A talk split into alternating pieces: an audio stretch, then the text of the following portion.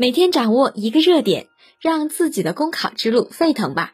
大家好，我是字字酱，今天为大家分享的热点是：习近平带领党员领导同志重温入党誓词。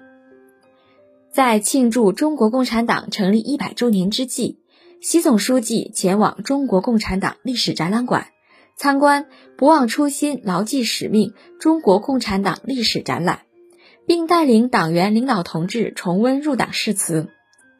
学好党史，就要学好入党誓词。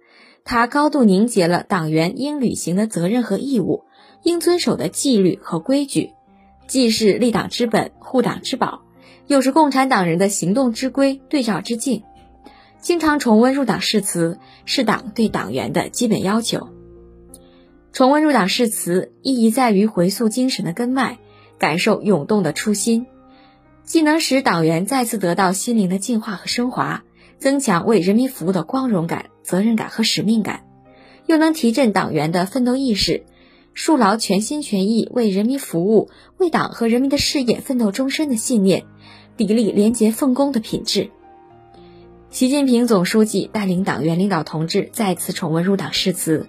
就是要为继续接力奔跑赋能加速，加注更多核动力，始终不忘入党初心，坚守入党誓词，用跨越新的雪山草地、征服新的娄山关、腊子口的实际行动，把入党誓词各项内容落实到行动上，落实到各项事业中。